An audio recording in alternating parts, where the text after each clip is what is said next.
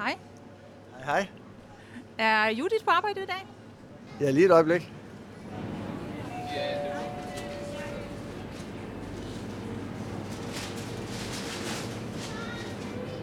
Velkommen til Susu Syd med Lyd. En podcastserie, hvor vi fortæller historierne fra virkeligheden i omsorgsarbejdet. I denne podcast skal du møde Judith, som er en 41-årig folkeskolelærer med diagnosen bipolar. Janne og jeg inviterede os selv ind i Judiths parcelhus til en snak i køkkenet.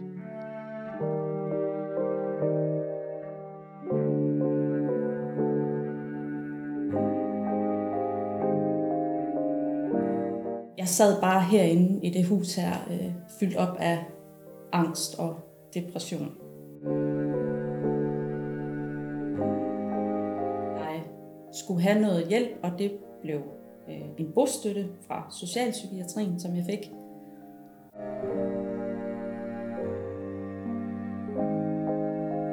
Og vi skulle sådan prøve at få afviklet den her angst for at komme ud i verden.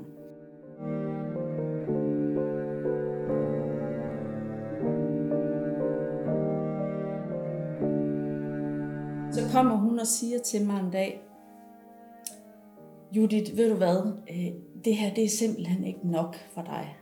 Og jeg sagde også, nej, det, det er det ikke, det, det, det, det fungerer ikke rigtigt.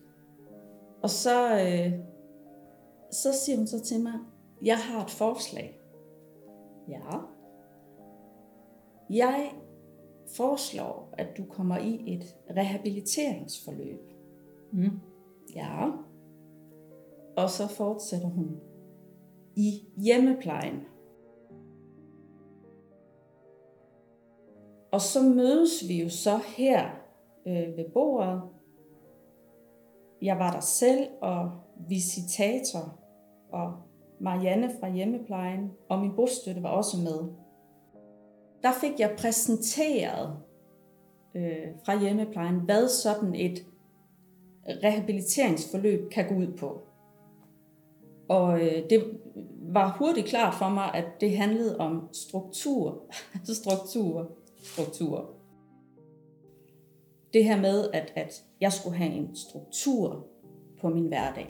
Det var ligesom det, der ville være fokus, hvis jeg takkede ja til det her forløb. Og der, der tænkte jeg, jamen øh, det lyder egentlig ret godt. Altså, jeg har overhovedet ikke nogen struktur på min dag. Men hvordan skulle de lave struktur på din dag? Det kan man da kun selv, kan man ikke? Jo, det vil nok være naturligt for mange, men altså, øh, selvom jeg er 40 år, så, øh, så har det aldrig været naturligt for mig.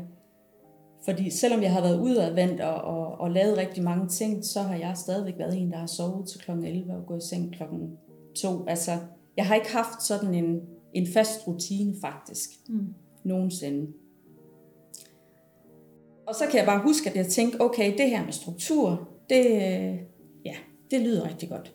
Men jeg havde stadigvæk tanken, hvordan det så lige skulle hjælpe mig med at få det bedre psykisk. Mm. Den, det kunne jeg ikke lige sætte sammen, de to ting.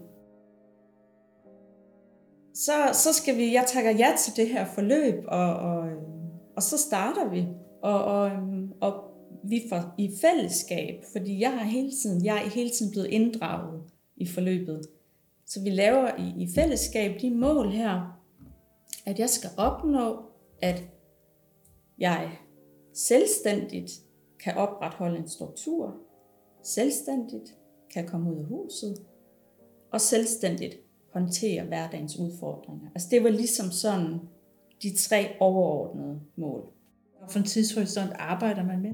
Der fik jeg jo at vide helt fra starten af, at Judith, der er ingen tidsbegrænsning. For nogen tager det et år, andre skal bruge fem år på det. Og det, det var virkelig, øh, så var det bare sådan, okay. Det gik jo ud på, at jeg skulle starte med at bygge en dag, en hverdag, et, altså et liv faktisk op fra bunden. Det var den her struktur, der, der var i fokus. Og altså, som jeg sagde før, så jamen, der var ikke noget, der lignede en struktur herhjemme. Altså, min kæreste har jo hele tiden haft en struktur med at stå tidligt op, tage på arbejde.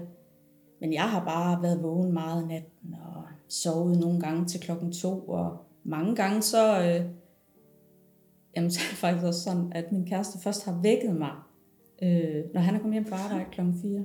Og om eftermiddagen, Ja. klokken 4 om eftermiddagen. Altså, det er jo ikke givende for nogen at have sådan en, en døgnrytme. Så du skulle lære at stå op? Ja. Helt simpelt. Ja. Og det, det er også det, som har været det, det var det første, jeg skulle lære, og det har også været noget af det sværeste for mig, at skulle vende den her døgnrytme, og skulle lære at stå op. Øhm, vi aftalte sådan ret hurtigt, at 8.30, det var sådan til pas tidspunkt. Det var ikke for tidligt, men det var heller ikke for sent. Og det er det øh, tidspunkt, jeg står op hver dag, altså i dag også. Og se i weekenderne. Ja, faktisk, øh, ja, fordi det er faktisk blevet en, jeg har faktisk fået vendt, øh, hvad kalder man det, indre ur, synes jeg. Så, men det har også taget nogle år at få, få vendt den. Mm. I starten, der havde vi jo en aftale om, at øh, jamen, jeg behøvede ikke at gøre noget. Jeg skulle bare stå op, når de bankede på. Så, så blev det sådan lidt hen ad vejen, at jeg sådan vågnede 10 minutter før, og havde det bedst med, at jeg egentlig lige var vågen, så jeg var klar til at åbne døren. Og så med tiden, så aftalte vi jo så, at når de kom, jamen, så var jeg faktisk selv oppe, og måske i gang med at lave morgenmad. Så det var de her små skridt, lige så stille. Men vi har haft udfordringer, når i forbindelse med at komme op, hvis der har været for mange forskellige hjemmeplejere. Det har jeg ikke, øh, altså så har det været svært for mig at åbne døren, fordi så er det, at den angst der, hvem, hvem er det nu, de der står derude i dag, og er det en, jeg kender, er det en ny? Det har gjort i perioder, at jeg så har altså, trukket mig lidt tilbage igen, og, og det har ikke påvirket mig i en god retning. Men det fandt vi hurtigt ud af sammen, at øh, det var vigtigt, at der kom en, en fast hos mig, så det var den samme, jeg skulle åbne op for og sige godmorgen til. Hvor længe blev det så, når de havde øh, banket på? Jamen, øh, vi sad her ved bordet. Altså i starten, der skulle de jo hjælpe mig med det hele. Jeg, jeg havde jo ingen rutiner i at lave morgenmad. Jeg har nærmest aldrig fået morgenmad. Så det var jo over til, vil du have kaffe eller te, og hvad kan du lave øh, til morgenmad? Man kan lave havregrød, eller man kan også lave røræg. Så det var sådan hele, det var alle de der basale ting. Og de viste mig det jo én gang, og så skulle jeg jo ellers selv gøre det, fordi jeg har jo ikke nogen fysiske udfordringer. Så, så, Jo, så ja, så det var, det var så blev ikke serveret, du måtte selv i gang. Nej. Ja. Men så stod de jo og kiggede, og så, øh, så fik jeg det jo gjort. Og så bagefter, jamen så satte vi os herover, og, øhm, og så gennemgik vi et schema hver morgen. Et ugeskema, som vi simpelthen har arbejdet ud fra, som har ligget på bordet. Og så vi simpelthen er, har gennemgået dagen. Hvad skal du efter morgenmad? Det er måske en god idé at jamen, få luftet ud, få ret sin seng. Så skal du ud og gå en lille tur. Så skal du have frokost, cirka på det og det tidspunkt, fordi de her faste måltider havde jeg jo heller ikke nogen af. Så det var simpelthen punkt for punkt for punkt, hvad indeholder en dag. Judith kæmper sammen med blandt andet hjemmeplejen for at få det, vi andre kalder en normal tilværelse. Sammen får de en struktur på dagligdagen, således at den omvendte døgnrytme, Judith har haft, vendes rundt. Hun har på grund af blandt andet en bipolar lidelse ikke været i stand til det af egen kraft. I dag har Judith stadig kontakt med hjemmeplejen, men kun når hun selv ringer. Hvornår begyndte det at hjælpe? Altså, ja, det er jo det der med årene, de er flyttet sammen. Men de første par år af det her forløb, det vil jeg sige, ja, to, mellem to og tre år, altså det var et langt sejt træk. Fordi der, der var det det schema her, og, og det var det der med at holde fast. Fordi alle ved, at, at gamle vaner og, og tankemønstre, de, øh, altså, de kan være så indgroet, at de er altså ikke bare lige sammen at komme af med.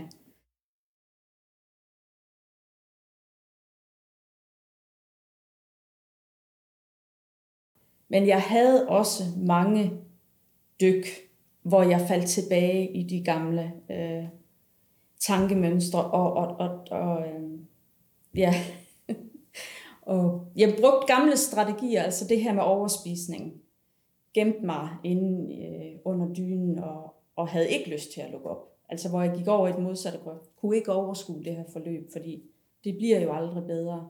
Så det var meget nogle skridt frem, og så skete der et eller andet. Øh, det kunne være nogle udenforstående ting eller noget, som så gjorde, at, at så faldt jeg lidt tilbage. Så, så det har på ingen måde været en bare sådan en opadgående kurve. Det, jeg synes virkelig i starten, at der, øh, der, der, der var det strengt, fordi altså jeg, var, jeg har hele tiden været motiveret. Men jeg har jo haft hjemmeplejen og min bostøtte, hende har jeg jo stadigvæk haft. Og, og den funktion, de har haft, det er jo, at de har været, de har været nogle motivationsfaktorer for mig. Fordi når, når jeg ligesom er, er faldet ned i, i nogle sorte huller, og ikke har kunne overskue det, og bare tænkt, jeg, jeg, jeg overgår ikke det her, jeg kan lige så godt opgive, der har de jo været der. Og der har de jo hele tiden sagt, jamen Judith, det kan godt være, at du ikke lige selv kan mærke det lige nu, at du rykker dig. Men det gør du faktisk. Øh, var det kun morgen, du fik besøg? Eller var det også op, op ad dagen? Øh, I begyndelsen der fik jeg også til frokost igen, fordi så havde jeg så nogle praktiske opgaver, jeg skulle lave om, om øh, formiddagen. Mm. Og så, øh, så kom hjemmeplejen inden frokost, hvor vi så lige gik en tur. Fordi de første par år, der, øh, som jeg sagde, der var fokus på struktur her i hjemmet. Og der var det mange praktiske opgaver, jeg skulle lave, for jeg skulle jo have noget at lave i løbet af en dag, når jeg nu var kommet op. Var der jo lige pludselig mange timer. Så det var støvsuge og få vasket gulv og pus vinduer og så videre. Altså, det var lidt hårdt fra at gå og ingenting at lave, og så skulle op og i fuld gang. Husmor på fuld tid. Ja, det kan man godt sige. Har du stadig besøg? Nej, det har jeg ikke, men vi mødes til gåtur. Øh, forskellen fra før, det er, at i dag der er det, jeg er i sådan en udslusningsfase, og det er mig, der bestemmer, øh, hvor meget kontakt jeg vil have. Øh, det schema her, det ligger ikke længere på bordet, fordi jeg, jeg kan det selv. Altså nu har jeg fået opbygget øh, en god struktur og nogle faste rutiner, som, som sidder der. Selvom der var fokus på hjemmet, og det var de praktiske opgaver, så havde vi jo den aftale hjemmeplejen og mig, at det var vigtigt, at jeg også lige kom uden for huset. Bare lige en lille gåtur hver dag. Og det har faktisk også hjulpet mig i forhold til senere og så udbygge sociale aktiviteter, fordi jeg har jo været herinde i flere år og, og, og, og blevet vant til ikke at være ude af huset. Jeg var simpelthen bleg, som jeg ved ikke hvad. Altså, herinde. Og så bliver man bange for verden, fordi den bliver fremmed for en. Det her med at så starte lige så stille med hjemmeplejen, bare lige at gå en lille bitte runde. Det var rigtig svært og grænseoverskridende i starten. Fuh, jeg nød det ikke særlig meget. Det var bare, uh, det skulle lige overstås hjem og lukke døren. Puha, så var jeg i sikkerhed igen. Men det, at vi jo vedvarende gjorde det hver dag, det gjorde jo virkelig, at, øh, at det begyndte at sætte sig fast. Altså. Og så med tiden, så gik vi længere ture. Jeg begyndte at kigge op og sådan kunne lægge mærke til naturen igen og øh, sige hej, godmorgen til, til de mennesker, jeg mødte. Og så efterhånden, så gik jeg mere og mere af ruten selv, for så til sidst at gå helt selv. Hvad er det for nogle faggrupper, du har mødt i hele det her forløb? Har du også haft psykiater og læger og sådan noget indover? Jeg har samtidig også med, altså jeg har haft bostøtte og så hjemmepleje, og så har jeg også haft kontakt til lokalpsykiatrien i Åben Rå. Og jeg har været, der har jeg fået nogle samtaler derinde, øhm, og jeg har været i et angstforløb, jeg har været i en øh, spiseforstyrrelsesgruppe, så jeg har haft gang sådan i flere ting. Og det, jeg er en, altså overordnet kan jeg jo bare sige, at hvad skal man sige, førstehjælpen, det har været den her struktur. Fordi øh, den har gjort, at jeg har kunne få noget ud af de andre. Hvis jeg bare havde været i den der overspisningsgruppe, men ikke havde haft en struktur herhjemme, så havde jeg bare gået hjem, og så to dage efter havde jeg bare siddet og, og haft et ædegild igen. Og, og, og det, det er jo bare, det er bare støttende på en eller anden måde. Så, og så synes jeg jo, jeg har jo kun mødt hjemmeplejere, der har været meget engageret. Ikke kun i det struktur, men i hele mit liv. Jamen, jeg kan mærke, at jeg, jeg har bare sådan lyst til at fortælle ja, min historie, fordi når jeg med de udfordringer, jeg har haft, har haft så stor gavn af det her forløb, så tænker jeg jo, at der selvfølgelig også må være andre med, med psykiske udfordringer, som også kan have gavn og glæde af sådan et forløb her. Og det, det tror jeg ikke, det måske er helt udbredt endnu, og jeg tror, der er mange, der ikke selv tror, at det kunne være noget for dem. Jeg har været ude og, og, og, og lave nogle ting og få nogle andre input, og så har været hjemmeplejen jo været der næste dag, lige til at samle op. Havde jeg fået det dårligt af noget, eller havde jeg brugt for meget energi, eller var, var der et eller andet, som jeg havde oplevet derude, jamen så kunne de lige samle mig op. Men har man som sosuuddannet de redskaber, der skal til for at hjælpe en som dig? Altså det er jeg blevet overrasket over, øh, at, at det har det. Det, det. det er min oplevelse.